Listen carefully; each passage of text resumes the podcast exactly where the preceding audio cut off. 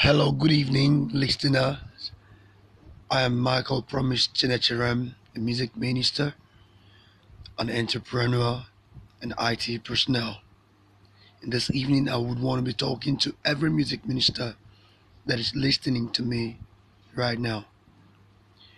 I'm going to be talking about worship.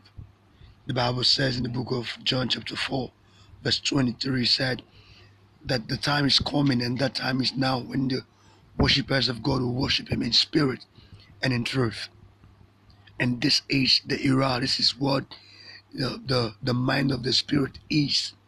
That we communicate to every minister that this is the time that God is crying out for true worshippers, people whose hearts, whose mind, people whose soul are committed to worshiping God from their hearts people whose lives are consecrated.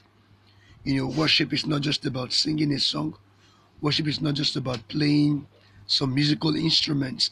It's about a heart that is committed to the cause of Christ. It's about the heart that has a relationship with Jesus Christ. Worship is not just a momentary thing. It's it's a lifestyle. It's a life that we live on a daily basis.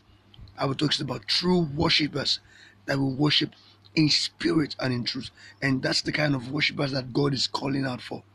I trust God that you want to be one of the true worshipers in our time. End time worshipers that will worship with their lives, with their resources, with everything that they are.